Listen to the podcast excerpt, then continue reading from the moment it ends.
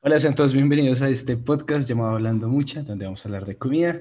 Aquí vamos a hablar mucha. Yo soy su host, Sebastián Velasco, y hoy desde los Estados Unidos nos acompaña Víctor Feliciano, un amigo del colegio. Víctor, ¿cómo estás?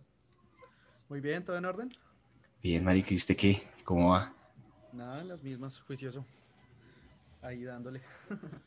Cuéntanos, ¿usted qué carajos hace con su vida? ¿Qué carajos hago con mi vida? Soy estudiante de música, o sea, nada. No mucho, la verdad. Eh, mentiras, no, es- estoy estudiando música en Boston, Massachusetts. Y nada, eso es básicamente lo que hago en este momento. Bueno, eh, ya sabes un poquito el tema del que vamos a hablar hoy. ¿Alguna experiencia buena, mala, regular? ¿Usted qué tanto come carne? ¿Le gusta, no le gusta? Mm, Me encanta. Sí, yo soy, o sea, para mí mejor que un buen pedazo de carne no existe. Ok, sí, Mejor un buen asado, no, no, no, no hay, no hay. Esa es mi experiencia, comer mucha carne. Bien, bien. Bueno, tengo que reconocer que soy un amante romántico de la carne. Podría recitar de memoria la mitad de los videos de Oscar de la Capital y pocas cosas me gustan más que un tomahawk de dos pulgadas término medio. Y el consumo y crianza de este animal está tan ligado a las prácticas alimentarias de la gran mayoría de países del mundo que esta industria se ha consolidado como una de las más fuertes del sector agroindustrial. Pero también tengo que reconocer que es una industria que causa mucha contaminación y por más que me encante comer carne, no todos son ventajas. Así que hoy vamos a hablar de la carne de res desde su origen hasta la industria moderna y su relación con la contaminación ambiental. Voy a hablar, voy a dar nombres, me imagino yo que en latín, si pronuncio igual, por favor, los que sí sepan no me maten. Vos primigenius, primigenius, vos primigenius indicus, vos primigenius namadicus. Estas fueron las primeras especies de bóvidos domesticados por los humanos hace unos 10.000 años aproximadamente. Y es de la civilización más antigua conocida, la Sumeria. Estos forman parte de la cultura de aliment- alimentación y rituales humanos, solo por nombrar algunas religiones que, de las cuales estos forman parte y están las vacas. Eh, podemos ver las vacas sagradas del hinduismo, compañeras de Krishna, Hathor, la consorte de Horus, Damona de la región Gaul, que es una religión pues, muy vieja de Europa occidental, y eh, religiones más cercanas a nosotros, como el judaísmo y el islam, quienes pues claramente no las veneran, pero eh, formaron parte eh, de sus rituales por mucho tiempo. De hecho, si mal no recuerdo, son los islámicos que comen res cuando éstas tienen, eh, acaban de ser sacrificadas para un ritual determinado. Entonces, como que es una ocasión especial de sacrificio, entonces por eso lo utilizan. Pero bueno, volviendo al tema que nos interesa, como ya les conté en el anterior capítulo, los ancestros del humano comenzaron a consumir carne y cocinarla hace aproximadamente 2.5 millones de años. Y esto nos permitió ser la especie que somos. Pero hasta hace solo 10.000 nos dedicamos a domesticar los bóvidos. Aunque para ese entonces éramos mucho más responsables con su uso, pues su aporte a la sociedad era mucho mayor. Además de ser usada para obtener carne y leche, utilizaban el cuero para herramientas y vestimenta, los excrementos para fertilizante y los cuernos para aportar bebidas. Eh, algunos cuentos, bueno, pues esto ya no tenía nada que ver con las vacas, ¿no? Ya contando yo cosas que sé por ahí. eh, muchos indígenas, de, pues es el cuento de indígenas americanos, pero pues en general casi todas las culturas indígenas como medio espirituales tienen el cuento que ellos no salían a cazar. No sé si sabías de pronto tú que sepas algo de... ¿En serio? Sí, que ellos lo que hacían era, o sea, salían a cazar, pero su casa no era ir a buscar un animal y luego matarlo, sino como que hablaban con el chamán o el líder o el líder espiritual, creo que fue así, y le decían como vamos a salir, como de alguna forma, como comunícate con los animales y que nos envíen al animal más débil. Y nosotros lo que hacemos es darle como una muerte digna y pues me parto con lo que digo acá, ¿no? Como aprovecharlo al máximo. Entonces, de alguna forma, bueno, pues es una cuestión claramente de supervivencia, ¿no? Hoy en día ya pues, tenemos miles de millones de vacas todo el tiempo, pero pues sí, ese es el cuento que, que tienen muchos indígenas, como que antes el respeto a los animales era súper importante, el respeto a la naturaleza, etcétera, etcétera, etcétera. Yo no sabía eso. Eso es en eh, comunidades indígenas. Eh, americanas, o sea, sé que hay muchas comunidades indígenas americanas que tienen ese cuento. Ahora mismo no te puedo decir el nombre porque esto es pura memoria de ñoñadas que leo porque me gustan las culturas y las religiones, pero sí tienen, pues eh, claramente, pues no sé yo hasta qué punto es real o no, pero pues es un cuento como de su forma de ver el consumo, que más adelante pues vamos a discutir cómo es nuestro consumo. pero sí, completamente distinto. pero sí, marica, o sea, el hecho de venerar, por decirlo de alguna forma, la muerte de un animal, pues es muy cabrón. Y es algo que hablar en el capítulo pasado con Samuel. Man, es que el cuento de cómete la comida porque los niños de África, lo que sea, pues sí. Marica, pero cómete la comida porque un animal murió para estar ahí, eso no es más cabrón. Y es algo que jamás hemos pensado. Es algo que no crían, no crían a nadie para pensar. Claro. que lo que se está comiendo fue un ser vivo. Claro, es respetar la vida del animal. Me lo dijeron. Sí, es respetar la vida del animal completamente. O bueno, respetar el sacrificio del animal. Ahorita voy a hablar de cómo es todo ese proceso, pero pues, marica, es que un animal está muriendo. Y a mí no me genera ningún remordimiento, ni ningún nada. Yo he visto cómo matan vacas, cómo matan cerdos, cómo matan pollos, todo. Pero man, si eres capaz de verlo, sabes lo que es, entiendes, has conceptualizado la muerte y en general todos nosotros le tenemos tanto miedo a la muerte. Marica, pues un animal se está muriendo para que tú te lo comas, como respétalo, ¿no? Valóralo. Oiga, sí, es bastante, es bastante curioso, porque la muerte, no sé, siempre se ve con tanto, con tanto dolor en, en general en todos, en, todos, en todos los seres humanos. O bueno, creo que hay unas culturas como que, que han logrado hacer las paces más con la idea de que nos vamos a morir es que es, complicado. Nos un animal, nos da igual. Sí, y es pues un poquito lo que hablar, o sea, que nos vamos a desviar horrible porque tú sabes que me encantan las religiones y todo esto, pero, marica, yo tengo traumas con, con las religiones cristianas, pero no entiendo por qué, pues tú y yo crecimos en un país supremamente católico.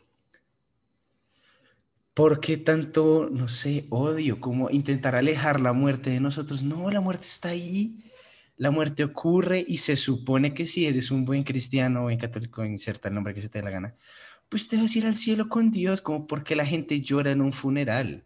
Es una cuestión más de ego que de otra cosa. Lo que te está doliendo es que no está contigo. No debería estar feliz de que se haya ido con algo que es mejor.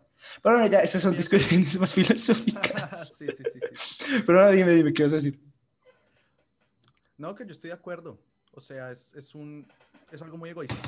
Sí, súper egoísta. Eh, es, es, es, nada más como la tristeza de que no se puede volver a disfrutar de esa persona que se va, pero no porque esa persona esté pasándola mal, o sea, no le está pasando, o sea, ya no siente, ya no nada. Sí. Y hay casos en los que es muy notorio. Uf, marica, ya nos vamos a desviar un momento, pero no que importa, igual esta vez se llama hablando mucha, no hablando de comida. Eh, eh, hay casos en los que la gente bueno, yo muy cercanos a mí, familiares míos, la muerte es lo mejor que les puede pasar. Gente que tiene cáncer, enfermedades terminales supremamente dolorosas. Cuando se muere la familia descansa, ¿no? Sí, y no importa, o sea, la, la, religión es como un, como una de las formas más comunes de verla, ¿no? Como, no, pues se va a ir a estar con Dios, se va a ir a estar con la gente que quiere, desde cualquier religión, todas las religiones tienen como un, Sí, un afterlife. Pues es una de las teorías por las cuales las necesitamos, o sea, una de las teorías por las cuales surgieron en un principio es precisamente esa, no saber afrontar la muerte. Y pues que necesitamos intentar explicarnos a nosotros mismos qué hay después. Sí, pero inclusive si uno es ateo, Claro. O sea, como que menos miedo debería darle. No, los ateos. Eso, que he hablado con una atea que me cayó muy bien, que no, no, no conocía en la universidad. Es que los ateos también tienen fe. O sea, los ateos tienen fe en que no existe nada. Y un montón de cosas científicas y está perfecto. Aunque el cientificismo es desmontable filosóficamente, pero pues está bien ser ateo y no creer en nada. De todas formas, estás teniendo fe. Los ateos no pueden comprobar que Dios no existe. Claro, no, no hay. No existe forma. O sea, así como un ateo puede decir los creyentes no tienen la forma de comprobar que los dioses o Dios existen, los ateos aún no han llegado al argumento o al motivo o al, al máximo de por qué Dios no existe o no puede existir. No ha llegado a ninguno aún. Richard Dawkins que se las da de muy... El libro que escribió, es que se me olvidó el nombre, el libro que escribió sobre el ateísmo, o sea, sobre, mejor dicho, desbancando todas las teorías desde muchas religiones de por qué Dios no puede existir, basa, o sea, como intentando hacer el contrario de todas las teorías como la de Tomás de Aquino, las cinco y esto y todo eso, está tan malo O sea, está tan mal escrito desde una perfecta ignorancia. Es como, tú eres biólogo, tú no eres teólogo, tú no te metas en filosofía religión. Marica, vete a hablar de animales, weón.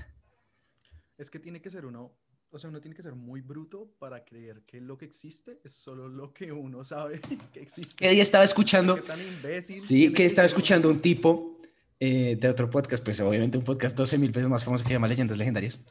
Y eh, un tipo decía de los algo. mexicanos. Sí, sí, sí. Un tipo decía algo que yo nunca había quedado en cuenta y me pareció increíble. Decía, es que que yo no pueda percibir algo con mis sentidos no significa que no exista. La onda de frecuencia es una cosa, el espectro, la, sí, cómo funcionan las ondas es una cosa inmensa. Y nuestro espectro visible es una cosita así. Y nuestro espectro de audición es otra cosita así. Y por fuera de eso hay un montón de cosas que nosotros somos incapaces de percibir. Y eso no hace que no existan.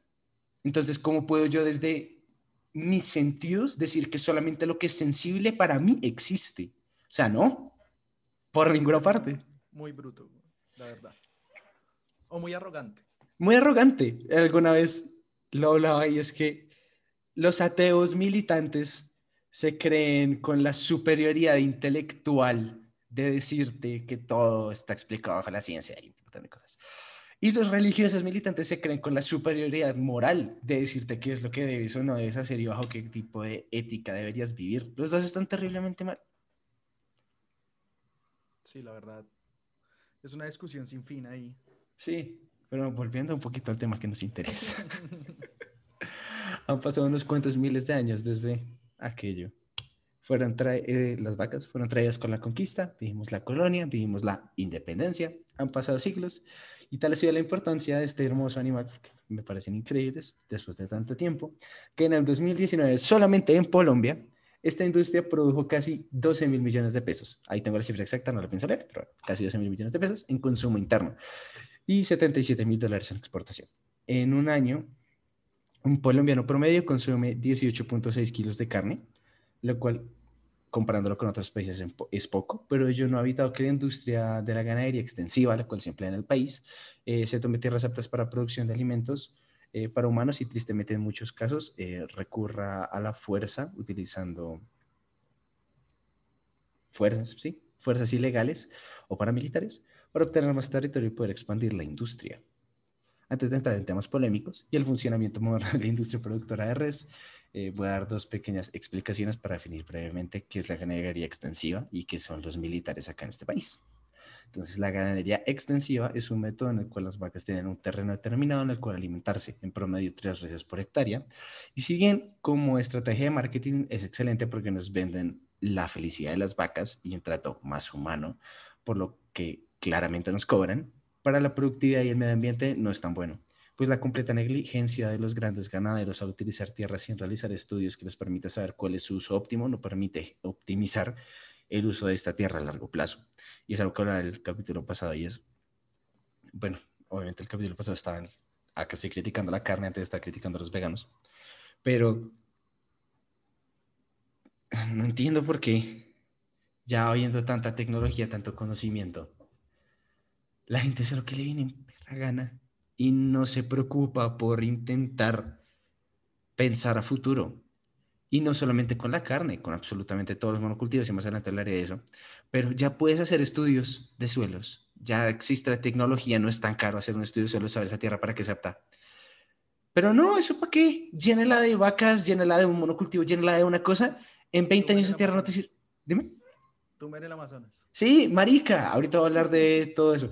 En 20 años esa tierra no te sirve para un culo. Si nos dedicáramos a realmente saber para qué sirve la tierra que estamos utilizando, la optimización de todo sería muchísimo mayor, muchísimo mayor. Sí, sobre todo yo creo que Colombia es un caso, un caso bastante específico. Bueno, que creo, me corregirás ahí. Supongo que todos los países en los que, en los que hay una producción masiva de carne, pues es, es, es como poco óptimo. Sí. Sí, o al menos No, pues la ganadería extensiva es el método menos óptimo. Y el problema es el, pues lo que estoy intentando plantear. Te venden que las vacas son felices y el trato es más humano. Tal vez sí, tal vez no, depende de un montón de cosas. Pero pues tú te acuerdas, nosotros en el colegio vimos Super Size Me. Y a ti te muestran las vacas encerradas en una cajita de uno por dos y te, se te rompe el corazón. Pero se nos debería romper el corazón también por toda la tierra que desperdiciamos, porque literalmente la desperdiciamos en criar vacas. En una hectárea, en el capítulo pasado decía la comparativa, no me acuerdo exactamente, pero creo que en una hectárea en ganadería intensiva caben 33 reses, creo. 11 veces más. 11 veces más. Pero el cuento de las vacas felices y que el pasto y que un montón de cosas, entonces ganadería extensiva. Y de hecho ni siquiera es un business colombiano, o sea, obviamente pues es algo que está pasando en Colombia, pero la ganadería extensiva no es únicamente acá, en Argentina toda la ganadería es extensiva, en Uruguay, en Chile si no estoy mal. Y lo chistoso es que o sea, según lo que me estás contando, es una jugada de marketing, ¿no? Claro. O sea, pues no sé yo si sea única y exclusivamente una jugada de marketing, porque también la ganadería intensiva requiere de un nivel de tecnificación mucho más alto. Y creo que nos hemos podido dar cuenta que en este país la gente no quiere invertir en sus propios negocios, pero eh, sí, también es un cuento de marketing, porque tú ves. Ahora también, obviamente, pobres vaquitas están hechas para vivir al paso, pero hay, hay videos en internet un montón de cuando cogen a yo qué sé, un corral de estos de 33 vacas y las sacan al pasto, saltan y brincan y se restriegan y se nota la emoción. Es súper bonito, sí. Pero entonces, ¿qué nos renta más? Porque nos estamos cagando medio planeta. La deforestación completa es por eso. Bueno, casi completa. La demanda no va a parar. No, la demanda no va a parar y nosotros seguimos reproduciéndonos cual plaga, marica. A lo bien de manera operaria. Ahorita voy a hablar de los alimentos, porque ahorita voy a hablar de los alimentos vegetales. Y el problema no es solamente la carne. El aguacate trae bien, trae un nivel de contaminación increíble, la papa. Y así mismo todo. O sea, tú puedes buscar cualquier producto que quieras y en todas partes hay problemas. Está cabrón. Claro. Está muy cabrón. Pero bueno. Seguramente gran parte. Dime. Perdón, el, el problema sería más como a como la falta de conciencia ambiental de, de, toda la industria. Sí, claro. Pues desde los... Específico de la sí, desde el siglo pasado empezamos, bueno, no me acuerdo cuál es el nombre del documental, lo voy a buscar, lo voy a poner abajo en la descripción, pero súper bonito. Bueno, bonito. Te hace una gráfica como del crecimiento poblacional versus el crecimiento de la producción de alimentos. Y si no existiera tanta tecnología de transgénicos y todo eso, no podríamos alimentarnos ni de cerca. Pero es que el crecimiento poblacional de este planeta ha incrementado una cosa loca en los últimos dos siglos. Pero una cosa descontrolada. Claro, se lo cagó todo. Somos un desastre. Bueno. Ahora, seguramente gran parte de la audiencia está al tanto de lo que los paramilitares son y qué han sido en Colombia. En todo caso, intentaré hacer un resumen breve, político e históricamente incorrecto. Para principios de los 80, el ejército de este bello país se notó insuficiente para controlar a las distintas guerrillas que estaban en conflicto. Esto, sumado al creciente discurso anticomunista y una serie de leyes que permitían a ciertos grupos armarse, se formaron las AUC, Autodefensas Armadas de Colombia. Si bien en principio no suena mal, gente luchando para protegerse de las guerrillas, el problema viene cuando los intereses de protección pasaron a intereses personales de personas con gran capital económico, lo que propició que se realizasen masacres o asesinatos colectivos, como les llamamos acá. Y se eh, dispersarán a miles, además siendo legitimados por políticas públicas y por el mismo ejército. Eh, datos extra, Colombia es uno de los países con mayor desplazamiento interno, o es el país con mayor desplazamiento interno, no estoy seguro. Eh, y por mucho tiempo muchas políticas, no solamente de el innombrable, sino de un montón de presidentes antes, legitimaban muchísimos actos paramilitares y pues ha traído un montón de problemas sociales al país. Ahorita hablaré más de problemáticas sociales relacionadas a todo esto, pero está muy jodido porque no, no tengo acá la cita, pero un general del ejército en el 2002, si no estoy mal, decía que todo lo que hacían los paramilitares, bueno, un, obviamente no está hablando de todo, está hablando de como una célula en específico, eh, era porque el ejército se lo había pedido. Y esto hace un montón de tiempo. Y el tipo diciéndolo como si nada. Y obviamente sí, que las FARC han matado a un montón de gente y nadie está diciendo que no. Las guerrillas son una mierda. Pero los paramilitares en este país también han sido una basura. Y ahorita les voy a mostrar un poquito más cuál es la estrecha relación entre estas dos problemáticas. Ahora, claro, muchos están preguntando cuál es la relación entre estos dos temas. Pues al emplear ganadería extensiva se necesita mucho, muchas hectáreas de terreno para poder tener más cabezas de ganado. Y claramente sale más rentable pagarle unos millones a estructuras paramilitares para que amenacen, maten y extorsionen a los legítimos dueños del territorio, que destinar cientos de millones de pesos en comprar legítimamente este. Por dar unas cuantas cifras al aire, el Fondo Ganadero de Córdoba se propuso de 46 mil hectáreas del Urabá y en el Meta más de 10 mil a manos de paramilitares directamente y donde además se halló una correlación directa entre el total de bovinos o el incremento de estos y los homicidios. Una cosa horrible, no me acuerdo exactamente era, pero cada más o menos era como cada dos cabezas de ganado que incrementaba había un asesinato en el meta en el 2000 no me acuerdo, 8 creo, pero horrible. O sea, y en todo el país. No, en todo el país. O sea, estoy hablando acá de papers que encontré como de cosas puntuales para no andar diciendo estupideces. No, sí, sí. Pero en todo el país. Y obviamente esto pasó por todas partes y está cabrón.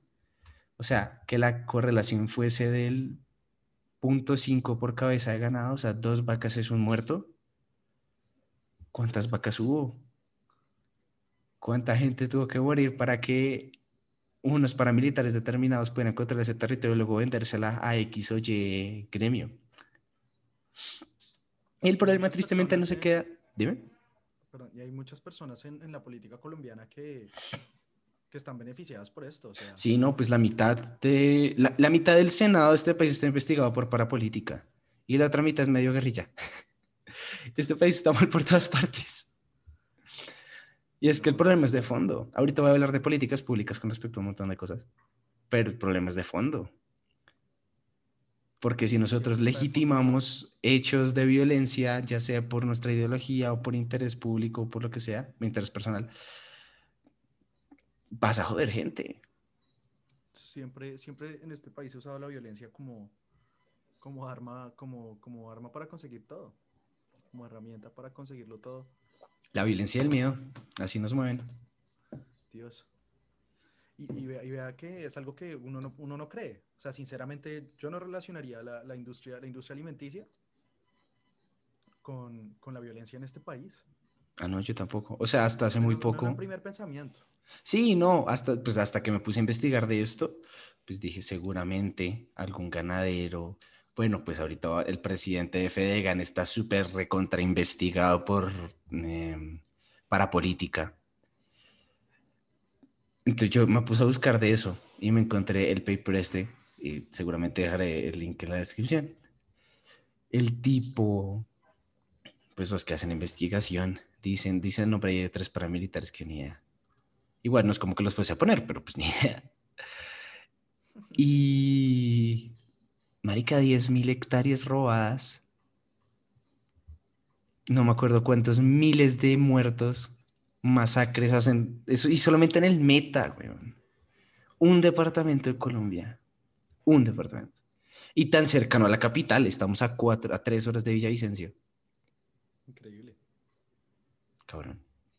Y el problema tristemente no se queda solo en organizaciones menores, por decirlo de alguna forma. Fedegan, la organización más importante en cuanto a la producción ganadera y de leche en el país, tiene un historial, de vínculos eh, con el paramilitarismo desde los 90, pues la organización financió a células de autodefensas cuya principal función era desplazar campesinos.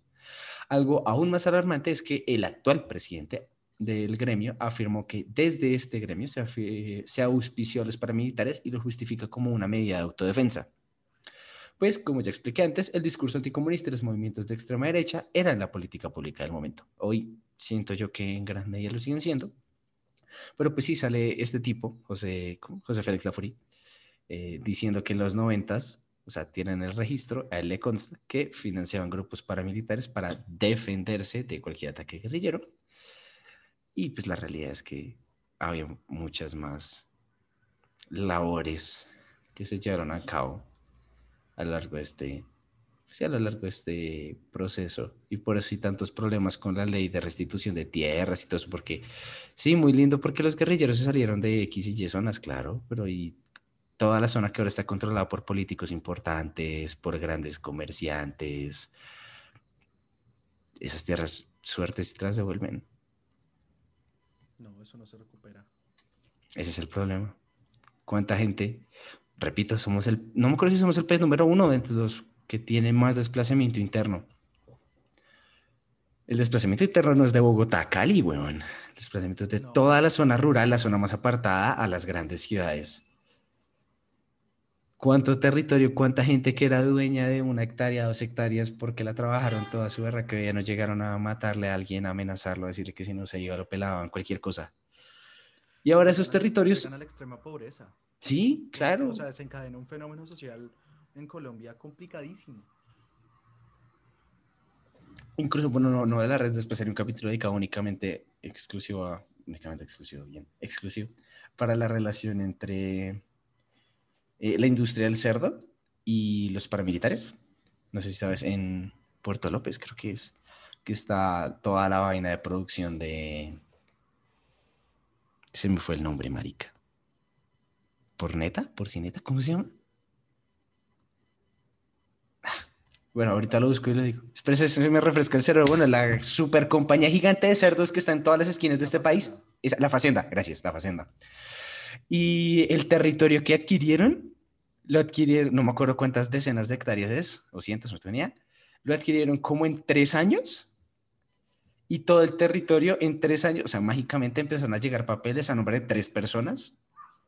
Y luego esas tres personas se lo vendieron a la compañía y pues, ajá, luego hicieron todo lo que tiene. Pero mágicamente esas personas se enriquecieron de ese montón de espacio. Así como ah, en tres años ya conseguí, lo compré. No lo compraron. Claramente no lo compraron. Y no es como que yo diga, ¿por qué? Ah, porque es que así es el país. No, marica, la gente dijo, marica, llegaron los paramilitares a sacarme de mi casa. Está muy jodido. Pero ahora vamos con una dicotomía bien cabrona, weón. Los acuerdos de paz, firmados en el 2016 entre el gobierno y la guerrilla de las FARC, tenían como objetivo brindar fin al conflicto armado en Colombia y poder apoyar a ciertos sectores afectados por la guerra, como los campesinos. Pero en una muy curiosa dicotomía, esta guerra protegía muchos bosques y selvas de la deforestación para ganadería.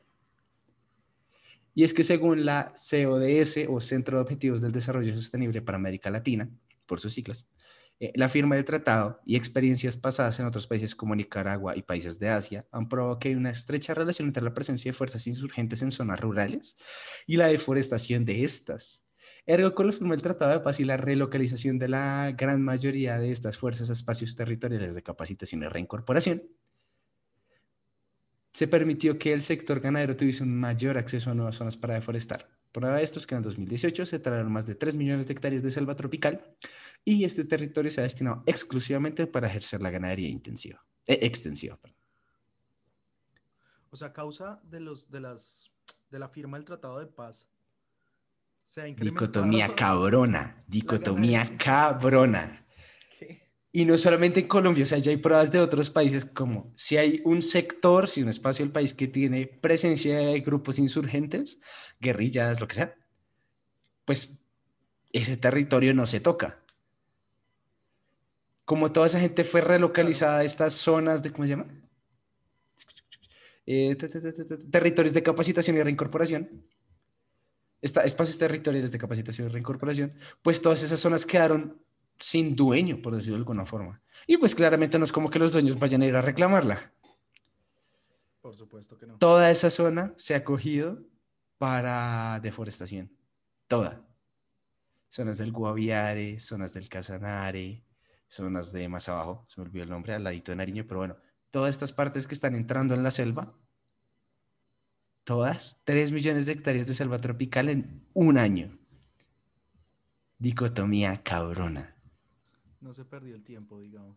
Sí, no se perdió el tiempo, pero cabrón que el Tratado de Paz, que se supone que era para ayudar a los campesinos, bueno, en general a todo el país y campesinos y la cosa, solamente ha hecho, o bueno, no solamente en este punto específico, ha conseguido que la deforestación y la ganadería intensiva incrementen de forma loca.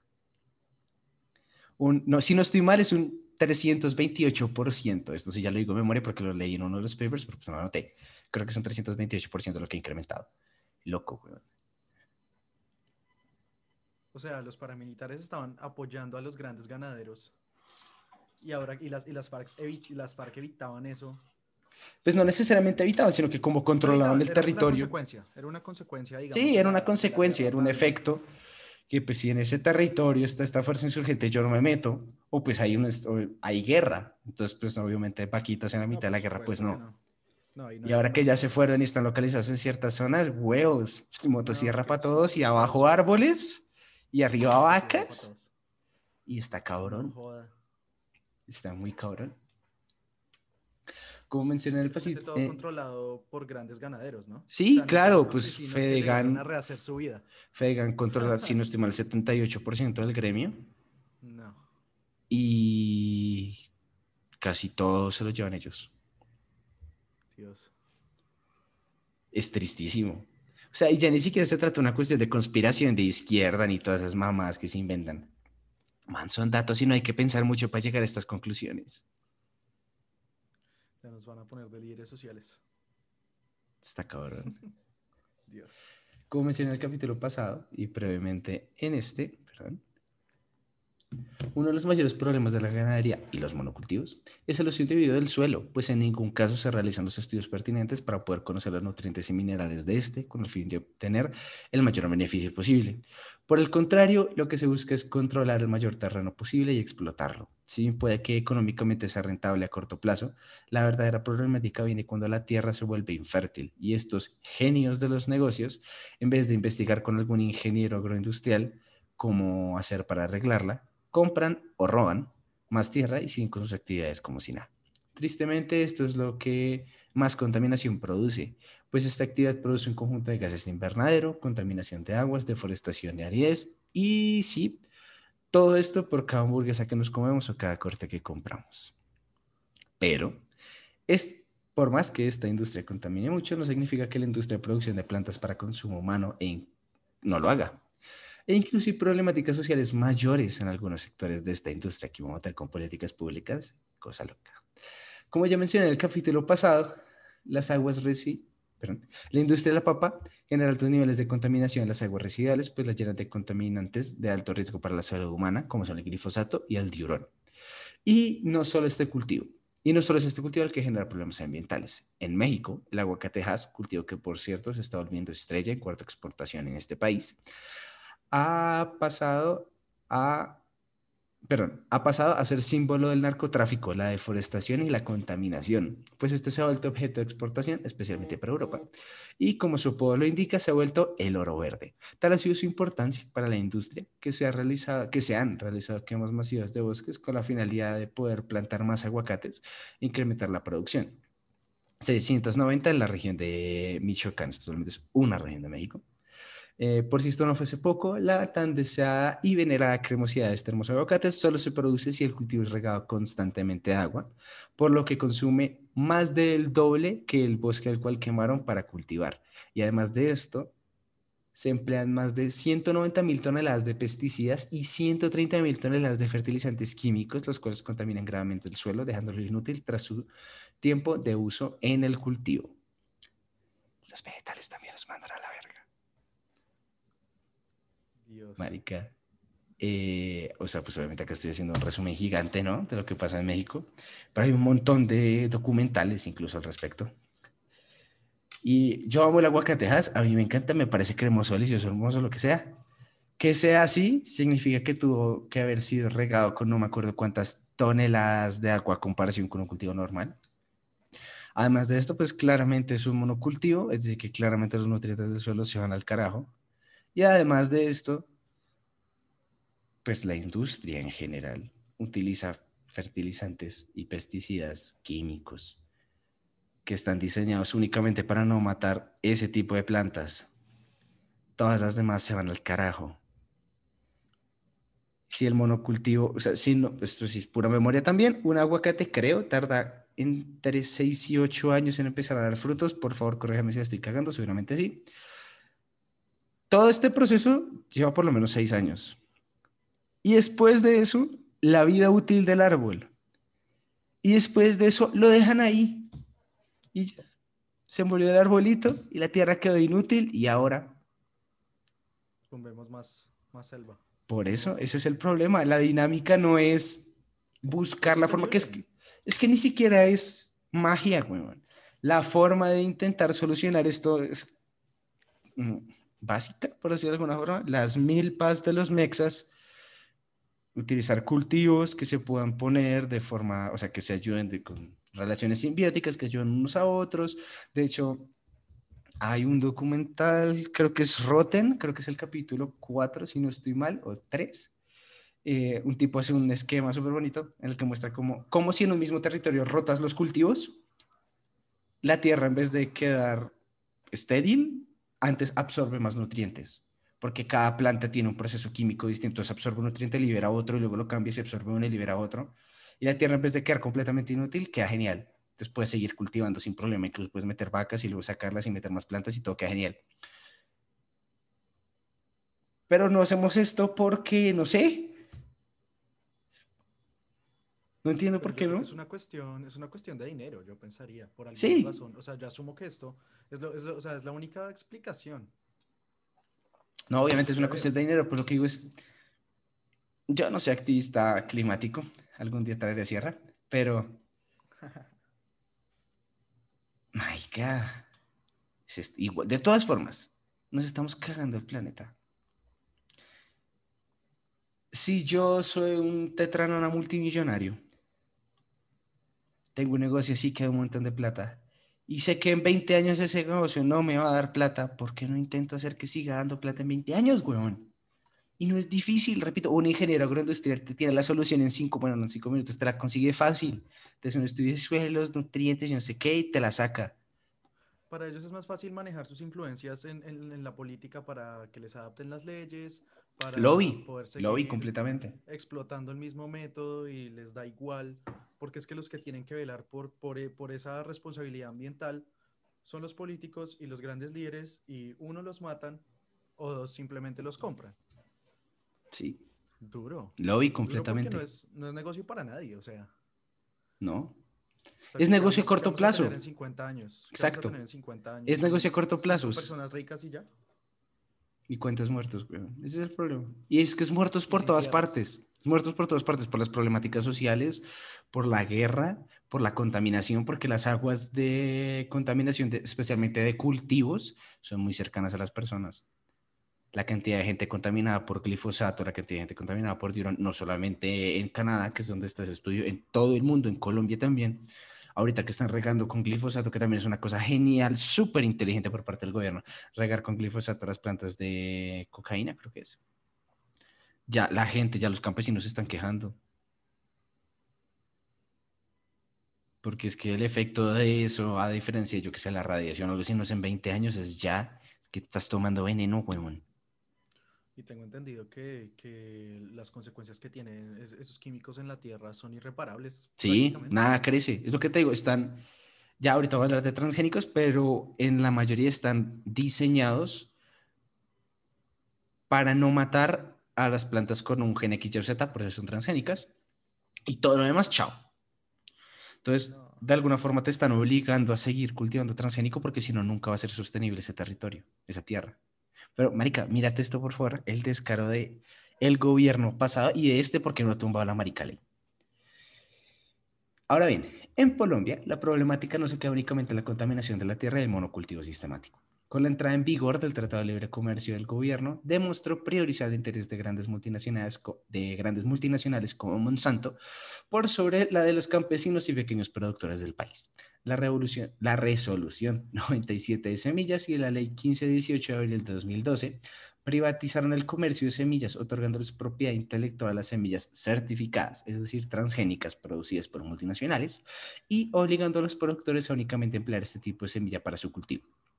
Adicionalmente, los productores ahora se ven obligados a comprar estas semillas de forma constante, ya que guardar semillas y utilizar semillas producidas por el propio cultivo para el siguiente es un delito que da cárcel. Esto no solo causa grandes problemáticas económicas para los productores quienes se acostumbraban, como en todo el planeta, porque así funciona la naturaleza, eh, a utilizar una parte de su producción para empezar el siguiente cultivo, lo cual les permitía ser sostenibles.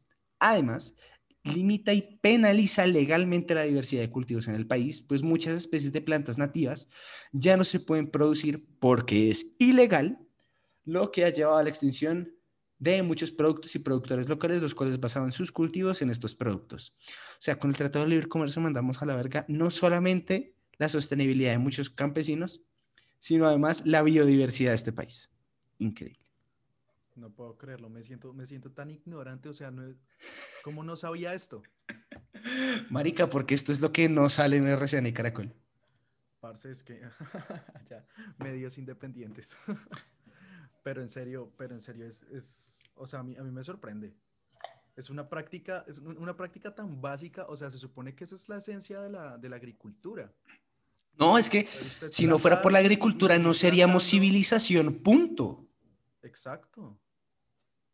Si no cultivamos, no somos civilización.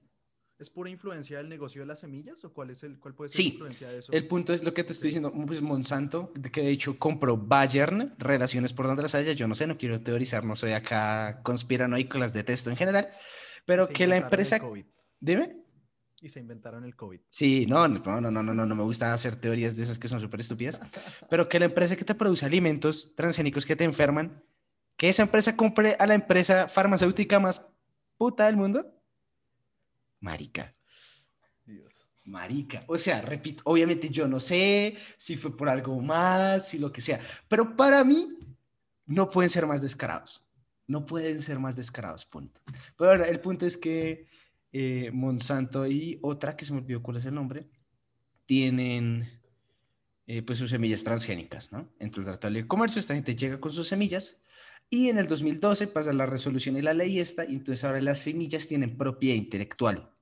Entonces la propiedad intelectual del maíz, yo qué sé, pertenece a Monsanto con la semilla registrada como el número tal, tal, tal y tal. Entonces, si yo campesino de no sé dónde, cultivo maíz que yo cultivando desde hace 500 años, yo qué sé, si llega alguien, no sé cuál es exactamente el organismo de control, llega ese organismo de control y ve eso, se da cuenta, me llevan a la cárcel, huevón. Da cárcel, creo que son seis años de cárcel. Marica, cárcel por no querer comprarle sus perras semillas. No puede ser. Es como los derechos de autor en YouTube, básicamente. Sí. no, peor. Peor, weón. Con consecuencias más graves, digamos. pero es que no, solamente, o sea, es más perro porque al fin de cuentas tú usas una canción y sabes que estás usando una canción. Pero si yo soy un campesino que lleva 50 años, que es tradición familiar de hace 20 generaciones, producir, no sé, weón, zanahorias tal, trigo tal, ahora es ilegal. Y no solamente eso, digo, bueno, está bien. Dime. Que se las compres al duro. Dime, dime. O sea, es ilegal a menos que se las compres al duro. Exactamente. Y pues los cultivos, la naturaleza es inteligente. Bueno, de hecho no, porque ahora con los transgénicos pueden hacer que las frutas no den semillas. Como hay un montón, creo que será el Fruen, el Frutifruer, que venden mandarinas súper chiquitas, súper bonitas, saben delicioso, pero no tienen semillas por dentro. Precisamente para que no puedan seguir produciéndolas y tengan que comprarlas. Pero pues no, no funciona así con todos los cultivos. De todas formas, la naturaleza es inteligente, desde que existe la agricultura, desde que somos sedentarios,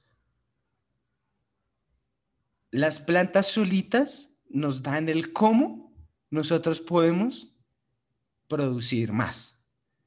Las frutas tienen fruto, el fruto tiene semilla, y de hecho, la, sí, los árboles, las matas de frutas son tan inteligentes que todo lo que tiene, o sea, todo lo que nosotros comemos es lo que necesita esa semilla para vivir. Tú coges eso y lo pones en la tierra y ya, perfecto. Coges un tubérculo. Sí, coges un tubérculo, coges una papa, la metes y crece perfecto, bonito. No necesitas de invertir, entre comillas, no necesitas de invertir más. Desde el 2002 esto es ilegal, huevón. No puedo creer. O sea, déjame ver si entendí bien. O sea, es ilegal, plantar independientemente o utilizar independientemente una cepa o cómo, cómo se le puede llamar? ¿Es una cepa? Eh, no, no es una cepa, pues una, una semilla, una semilla determinada. una, especie, especie es la palabra. como si fuera un invento. Sí. Literalmente.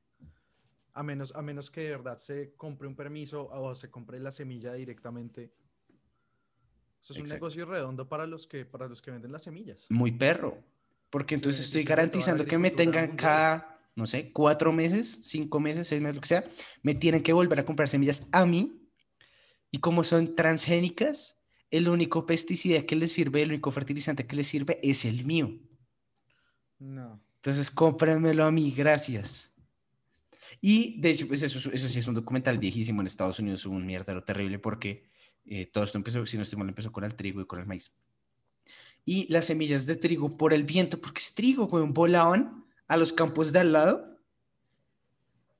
Y si a ti te caían esas semillas y por error crecían y podían certificar que eran sus semillas, te quitaban tu terreno y te demandaban. no. Marica, ¿yo qué culpa tengo de que el aire se las lleve a mi puto terreno? Negocio redondito, no son estúpidos. pero increíble. O sea, es descarado. Es descarado. Y lo que, lo que pongo al principio es que es muy cabrón que el gobierno, pues en este entonces el gobierno de Santos, pero igual ahorita, porque carajos no lo tumban? ¿Cómo es posible que el gobierno diga, sí, perfecto? No es como que nuestro país sea de actividad agrícola para nada. No, no, no, ¿eso para qué? Volvieron las semillas. Perdón. Volvieron las semillas de un solo uso. Sí. Como si Exacto. cigarrillos. Y ni siquiera de un solo uso, podrían ser de más, pero si lo haces, es ilegal. No, por eso, a eso es a lo que me refiero. O sea, no se puede. No es una opción, sobre todo para un campesino que, ¿cómo se le va a comparar el músculo económico a una multinacional? Exacto. A un campesino que lo roban en la plaza de mercado, lo roban los trabajadores, todo el mundo le quiere pagar menos. O sea, está lleno de injusticias por donde se le mire para un campesino independiente poder vivir en Colombia bien y crecer. Sí, está cabrón. De hecho, no me acuerdo, creo que fue a principios de pandemia que salió un reportaje, pues tristísimo. Para muchos campesinos es más rentable dejar que se, pues no sé si podría irse al término correcto, pero dejar, no sacar el cultivo y dejarlo ahí, a sacarlo. O sea, no, sinceramente no tengo ni idea de cómo sea que funciona exactamente monetariamente, pero si para mí es más barato no producir plata a intentar producirla, algo estamos haciendo muy mal como país. Bueno, las leyes están muy mal. Sí, yo estos días estaba leyendo también, no sé si eran los que los productores de papa que están ya Sí. llegan a un punto que se acostumbran a trabajar a pérdida, Sí, sí, completamente. trabajar bajo pérdida, o sea que o sea, ya solo desde ahí algo huele mal. Sí. O la gente que tiene los camiones, estos recolectores de leche, que pues eso sí lo hemos visto desde hace un montón de tiempo. Si hay un, se cayó un puente, hay un trancón, lo que sea, los de las marcas de leche les dicen, bótela. O sea, prefieren botarla a regalarla. Bótela. Y salen los videos terribles de estos manes abriendo el grifo y un montón de gente intentando correr. Bótela. Porque no vamos a dejar que la regale. Ay, Dios. Muy triste, güey. Pero bueno, volviendo a la industria cárnica, y para quien no haya escuchado atentamente el capítulo pasado del podcast, voy a desmitificar el proceso de sacrificio de las reses y explicar por qué estas, usualmente y en condiciones legales, no tienen muertas llenas de sufrimiento, y de ser así, esta carne no va a ser apta para consumo directo. El proceso de sacrificio del ganado vacuno consta de cinco pasos, por lo general cinco procesos. Primero, la inspección de los animales para eh, comprobar parámetros fisiológicos, lesiones o alguna otra normalidad. Segundo, la insensibilización, la cual se hace generalmente con un perno cautivo. Este proceso desconecta el sistema nervioso, por lo cual el animal pierde el conocimiento e es incapaz de sentir dolor. El tercero, el sacrificio, eh, en el cual se degüella o desangra al animal. Cuarto, el faenado, donde se remueve el pellejo, tripas y se sacan todos los cortes del animal. Y por último, pero no menos importante, el almacenamiento, refrigeración y maduración del corte. Alguna vez alguien vegano me dijo que lo que nos gustaba a nosotros omnívoros de la carne era el sabor del dolor del animal, que porque eso sabía rico. Bueno, nunca quise seguir con tal discusión, pero esta persona ignoraba completamente la realidad de la industria. Pues cuando un animal es sacrificado en un proceso inadecuado y este sufre gran estrés o dolor, la calidad de la carne se reduce en gran medida y sus efectos son lo que se conoce como carne pálida, blanca y exudativa y o carne oscura, firme y seca, o PSE y DFD por sus siglas en inglés. Cualquiera de los dos efectos es producto de un mal manejo del proceso de sacrificio y definitivamente es carne que no se recomienda comer. Además, el proceso de maduración, ya sea en seco o húmedo, mejora la calidad de la carne sustancialmente, darle mejor textura e intensificar los sabores. Por lo cual, lo solo no es cierto que los animales sufran durante el proceso de sacrificio, a no ser que sea un proceso ilegal, sino que de ser así, esta carne no va a ser vendida, al menos a carnicerías de buena calidad, y su consumo no va a ser grato para quien la coma. De hecho, usualmente esta carne es la que utilizan para hacer los productos procesados. Salchichas, chorizos. Bueno, también depende de la marca, ¿no? Pero pues en general, este, estos son la carne que utilizan, la carne que saben que no puede ser vendida para consumo directo. Ok, eso, eso te iba a preguntar, o sea, obviamente esos estándares para, para el consumo directo de carne, cortes de carne, pues se tienen que cumplir, ¿no? Porque sencillamente si no, no, se no pueden vender esa carne. Sí. Pero entonces sí debe haber una, una parte del mercado en el que sí, en el que sí les da igual el, como, no sé, el sufrimiento de, los animales. Sí. Y lo que digo, como no descarto, mejor dicho, soy consciente de que en muchos lugares deben matar animales de formas grotescas y horribles, completamente. Pero uno, usualmente son lugares ilegales. Y dos, eh, pues me parece terrible, pero pues es carne que no va a ser usada para consumo directo. Porque el sufrimiento del animal, toda la tensión, la liberación de ciertas hormonas y reacciones en el cerebro y toda la cosa, hacen que no sea carne de buena calidad. Y además, pues esto es una cuestión más cultural de Colombia en los barrios, bueno, en general, la gente que no tiene conocimiento al respecto pide carne fresca esta carne es de menor calidad que la carne madurada, no necesariamente porque pues el mismo corte, pero a través de muchos procesos de ácido láctico y un montón de cosas, la calidad de la carne mejora con la maduración, sea el corte que sea. Entonces, el rigor mortis tuvo que haber pasado, el proceso de acidificación tuvo que haber pasado, un proceso microbacteriano tuvo que haber pasado, pues esta persona, ¿no? Que me que nos gusta el sabor del sufrimiento de nunca seguí con esa discusión porque yo creo que seguí reventado por dentro. No, Dios mío, casi me muero cuando me dijo eso. Pero está ignorando gran parte de lo que realmente es la industria. Y ahora entiendo, hay muchos videos en los cuales matan cerdos de forma horrible, vacas de forma horrible. Por lo menos eso en Colombia es ilegal. Sí, igual de todas formas, o sea, si hay, si hay una narrativa de que las muertes de los animales son supremamente dolorosas, que esto es lo peor, pues ahora ya por lo que me estás contando sabemos que, o sea, nadie puede negar que los animales sufren en, en, el proceso, así sea en alguna de las etapas, obviamente dependiendo de... Ah, sí, no, obviamente las vacas, eh, pues se sabe que sufren de estrés, que muchos cerdos y gallinas cuando son transportados del lugar donde están siendo criados al matadero sufren de lesiones, pues porque meten un millón de gallinas en un carrito, pues en una camionetita o algo así.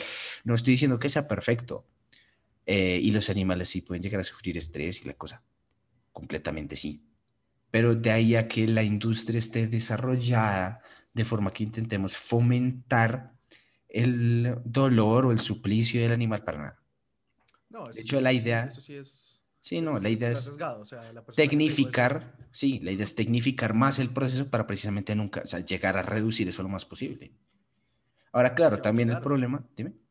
Y se va a llegar a eso. Claro, pero también el problema es pues lo que hablábamos antes, acá la industria incrementa su producción, pues la tecnificación no llega. Mucha, pues en general a los grandes productores no les interesa tecnificar sus sistemas. Porque si tuvieses una fábrica, sí, si, si tuvieses un matadero cerca a tu zona de producción de reses, estás reduciendo un montón la cantidad de estrés. Eh, podrías incluso, no sé, si es en los llanos, por ejemplo, que son planicies, hacer que los arrieros las lleven hasta allá. Entonces no tienes que incurrir en gastos de transporte. O sea, pues igual, yo no sé, no, no, no pienso hacer negocio con esto, no tengo ni idea cómo funciona exactamente, pero soluciones hay. O sea, no es como que sea una novedad, ni un mito, ni muchas formas hay de intentar humanizar el proceso. Que por sí, lo que digo, pues no, digamos que el parnacote es como, entre comillas, pistola de acá. Eh, el sistema central queda completamente desconectado, o sea, las vacas no pueden moverse, ya tienen que cargarlas con arneses o lo que sea, y no sienten nada Es como estar en coma, no sé. Eh, porque este es el, pues es el momento en el que el animal más daño puede sufrir. Ya sea por el proceso, pues nadie quiere ver cómo se muere desangrado, obviamente. eh, y por el animal en sí. Pues tú, has- tú has visto, ah, huevón, perdón, mi Alzheimer, lo que hacen en los llanos. ¿Cómo así? No es rodeo, Coleo. Coleo, gracias. Claro. ¿Tú has visto en el? Pues tú y yo hemos ido a ver coleo. Son coleadores. Sí, sí, sí, tú y, yo, tú y yo hemos ido a ver coleo. Muchas veces los animales, o sea, las vacas o el toro o lo que sea, se lesiona a sí mismo corriendo. Da una vuelta, se cae, se tropieza, chao tobillo. Bueno, no sé exactamente cómo se llama la parte, pero una pierna se fractura, un hueso se rompe, lo que sea. Claro, eso es muy común. Sí, sí, sí, es muy común. Y en este proceso, o sea, en esta etapa entre matarlo y insensible, o sea, mejor dicho, si no se insensibiliza, la probabilidad de que el animal se lesione a sí mismo es muy alta. Por lo que digo, la cantidad de estrés, y ya no es ni siquiera por una cuestión de manejo o no, sino porque estás encerrado con vacas delante, vacas detrás, y vas caminando en un lugar oscuro, fuera de tu ambiente, todo, pues fomenta que el animal sienta mucho estrés. Es muy complicado. Sí, de verdad que sí. Es muy complicado. Ahora, repito, esto no significa que la industria esté diseñada para que el animal sufra. Claro que no, todo lo contrario. Sí, ni siquiera, ni, o sea, ni siquiera conviene económicamente que el producto sea No, para nada, porque es carne a la que le vas a sacar menos dinero. Bueno, a no ser que seas un desgraciado y le metas celulosa al chorizo. ¿Serio, marica? ¿Con cartón hacen chorizos? El chorizo 2000 de la calle es 50% cartón. Toca probarlo, a ver. No. No, a mí me encanta. O sea, yo me siento súper culpable porque yo sé cómo funciona. O sea, la peor industria de todas... La peor industria de todas es la de los embutidos, con diferencias, y la peor, la más miserable, la que más plata intenta sacar de por todas la peor es la de los embutidos y carnes procesadas. No, Marico, pero es que, bueno, cuando se podía, ya no. Pero uno bajarse de la U, coger de la autopista a la casa, marica, un choricito de 2000, uf, uf. no me tocó, no me tocó, pero tengo que probarlo. No, eso es pura celulosa. cervecero. No, huevo, ni siquiera. Es cartón. Entonces tú metes el, no me acuerdo exactamente cuál es el proceso, pues algo así como metes el cartón en agua, le sacas a través de químicos, yo no sé qué, compuestos y te quedas con la celulosa, como papel, la celulosa. Y esa celulosa la mezclas con la carne, con la farsa, incrementas el volumen, increíble. Y ya le echas más condimentos ahí como para pilotearla. Un chorizo de 500 gramos tiene 200 de carne. Mm, yo creo que menos, pero sí. Dios. No, esa industria es la peor, o sea, la peor de todas las industrias relacionadas con la carne, la peor la de los embutidos. Estoy seguro que casi que todo el mundo ha visto el video de McDonald's que sacan una carne toda rara, medio radioactiva. O de cómo hacen, creo que es los nuggets de pollo. Meten patas, Uy, cabeza, todo, güey. Eso todo al balde. Todo lo. Sí, todo grinder. Lo emulsionan con alguna vuelta, que ni idea. Y tienes tu nugget de McDonald's, marica. Ahí está. De hecho, que me pasó algo muy raro. Fui con alguien a McDonald's, me dio a probar un nugget y me supo a apio. Ni idea por qué, ya solo como por dejarlo ahí, pero me supo a apio el nugget. Vaina es lo que sea. Sí, o sea, pollo, pollo es en un 50%. Sí. No, es que es muy complicado la industria. No, ni siquiera. Yo creo que sí es pollo, pero ¿qué parte del pollo es que es el problema? Es que es como cabeza, pata, riñón, hígado, Ah, no, chilito, claro, eso cuello. es huesos, vísceras, Sí. Completamente. todo, todo lo que no pueden vender. La peor industria, o sea, la industria que más intenta sacar provecho por todas partes es esa. Y es una industria supremamente exitosa, es increíble. Sí, Es increíble lo que son los embutidos en el mundo. sí, O sea, el cabrón. jamón, no hay un país en el mundo, yo creo que no tenga una cultura de comer embutidos o carnes procesadas. O sea, Sí. es increíble. Y lo peor, o sea, obviamente no espero que todo el mundo haga sus propios embutidos, pero lo peor es que hacer embutidos no es difícil, weón. O sea, yo ya he visto dos clases en las cuales sé cómo hacerlo, pero tú puedes ver un video en internet de, yo qué sé, Joshua Weisman, que es súper famoso, tiene un tutorial de 12 minutos de cómo hacerlo, súper bien explicado, sin que te vuelvas ñoño, sin nada. Marica, y si no tienes el meat grinder con un embudo, un embudo de plástico, le pones el hot casing y cortas la carne a cuchillo y le pegas con el cuchillo. Marica, hay mil formas de hacerlo. Yo vi uno de la capital también. Es bastante lograble, sobre todo porque por el otro lado sabe uno que se está comiendo. Claro. Aunque al fin y al cabo eso es algo que a la, a la- a la sociedad le vale mierda. Sí, lo que pues, obviamente no espero que todo el mundo lo haga porque pues es muy jodido. O sea, mejor dicho, no todo el mundo tiene el tiempo para hacerlo. Sí, no, no espero que sea pues. así, pero pues es una industria que es muy negrera, que es horrible, que definitivamente te intenta sacar plata por todas partes. O sea, lo- a mi juicio, por la industria cárnica es eso. Pero venga, lleguemos a las conclusiones y seguimos acá discutiendo. Bien realicé este capítulo después de los mitos veganos, porque las mentiras que dicen me revientan por dentro, y más son su supuesto de superioridad moral. No considero que el consumo de carne constante sea algo benéfico para nada, y como todos los excesos, puede llevar a serias complicaciones médicas. Sin embargo, no soy yo quien para decirle al mundo qué comer o qué no. Y mi idea con estos dos capítulos es llegar a la reflexión de que el problema no es realmente que comes o no, pues desde la perspectiva de quien lo ve, si estás generando daño a algo o a alguien más. Más bien es que todos seamos conscientes de cuál es el verdadero costo de la comida que comemos y dónde radica realmente el problema. Por último, pido a todos, veganos, omnívoros, keto, paleo, etcétera, lo que sea, que vayan a un nutricionista, se hagan exámenes y conozcan las necesidades de su cuerpo para así poder tomar decisiones informadas y con sentido nutricional. Pues eh, la finalidad de comer no es llenar el estómago por unas horas, sino nutrirse para poder vivir una vida plena y ojalá larga.